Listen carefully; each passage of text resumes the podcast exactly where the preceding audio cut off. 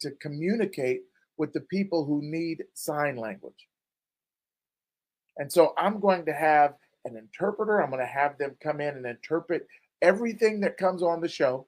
And then I'm going to broadcast it out. And people are going to like this network. They're going to like this station. They need this station.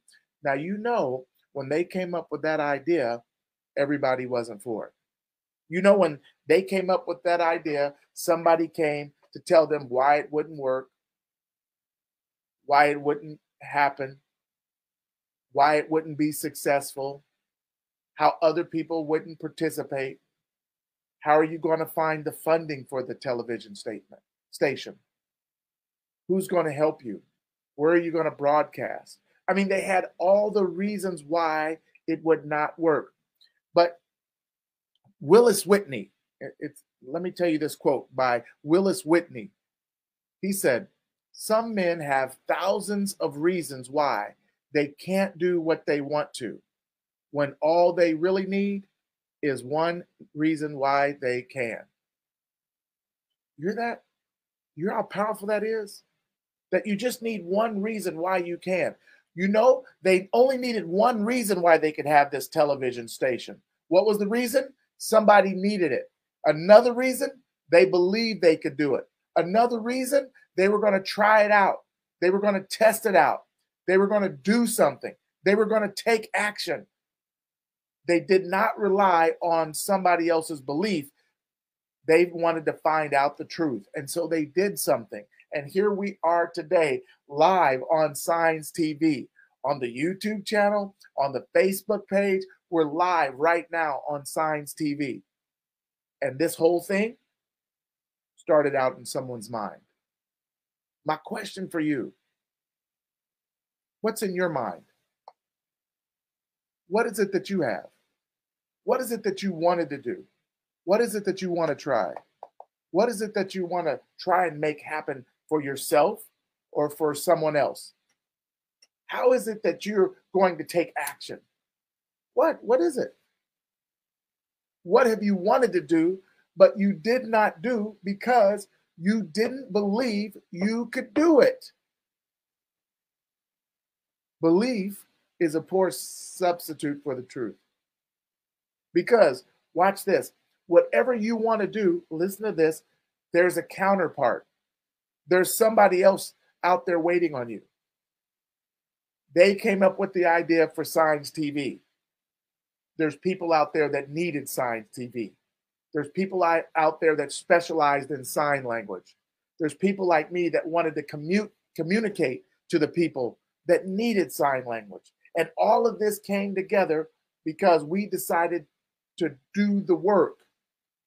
See, there's a counterpart. Whatever it is that you need, there's somebody out there that wants to do it with you.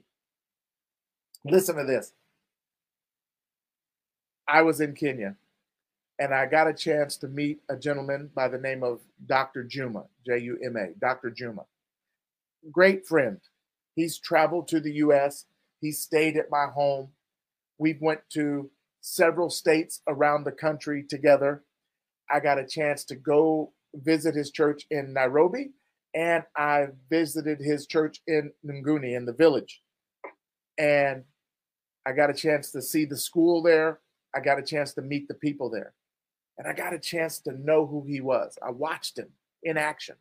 I saw himself and I saw his wife, Dorcas, and I saw the way they cared for people and the way they loved people and the way they took care of the children and cared for the children. As a matter of fact, I think he adopted 11 children. And there was something about him, there was something about the way he carried himself that I, I really liked. And so, just a, about two months ago, I reached out to him and I asked him a question Dr. Juma, what's the next project for the school? And he said, Well, Dr. West, we wanted to have a kitchen and dining facility. He said, We, we want to have a kitchen and dining facility. And we believe that if we have that, it will be easier at the school because now we won't have to cook all the food and bring it in every day. And the kitchen and dining facility can also be used for the church. Remember when you came to the church? I remember, I said. We had to cook all the food and bring it to the church. And we don't mind. We love treating people with great hospitality and service. But if we had a kitchen and dining facility, we could cook for the kids at the school. And since the church is right there, we could cook meals for the people at church. And so I said, no problem. Guess what, Dr. Juma? I think I want to help you. He said, What? I said, I, I want to help you. Tell me what you've done so far to start the kitchen and dining facility. And he said, Well, um, we have the land and we have some bricks. he said, They have the land and they have some bricks. But you know what? He did something. He started. He, he, he just took action. He said, wait a minute, if I'm going to have this kitchen and dining facility, I've got to have the land. So if all we have is the money for the land, I'll get that right now. And he bought the land. And then he had a few bricks out there. And I said, well, I'm calling you because I want to help you. I want to help you build the kitchen and dining facility. Now, why am I telling you this? Because I told you that whatever it is you want to do, there's a counterpart. There's somebody on the other side of that idea. But if you don't take action, if you don't find out the truth for yourself and see if it can come to pass, it'll never happen. But because he bought the land, because he put some bricks over there, he took the action. So when I called him and asked him what was next, and he said, Ruben, it's this kitchen and dining facility, I was in a position to help out. And so watch this. I want to show you some of the pictures from the kitchen and the dining facility. We've already started building. We've already broken ground. We're already building the building. Let me show you a few pictures.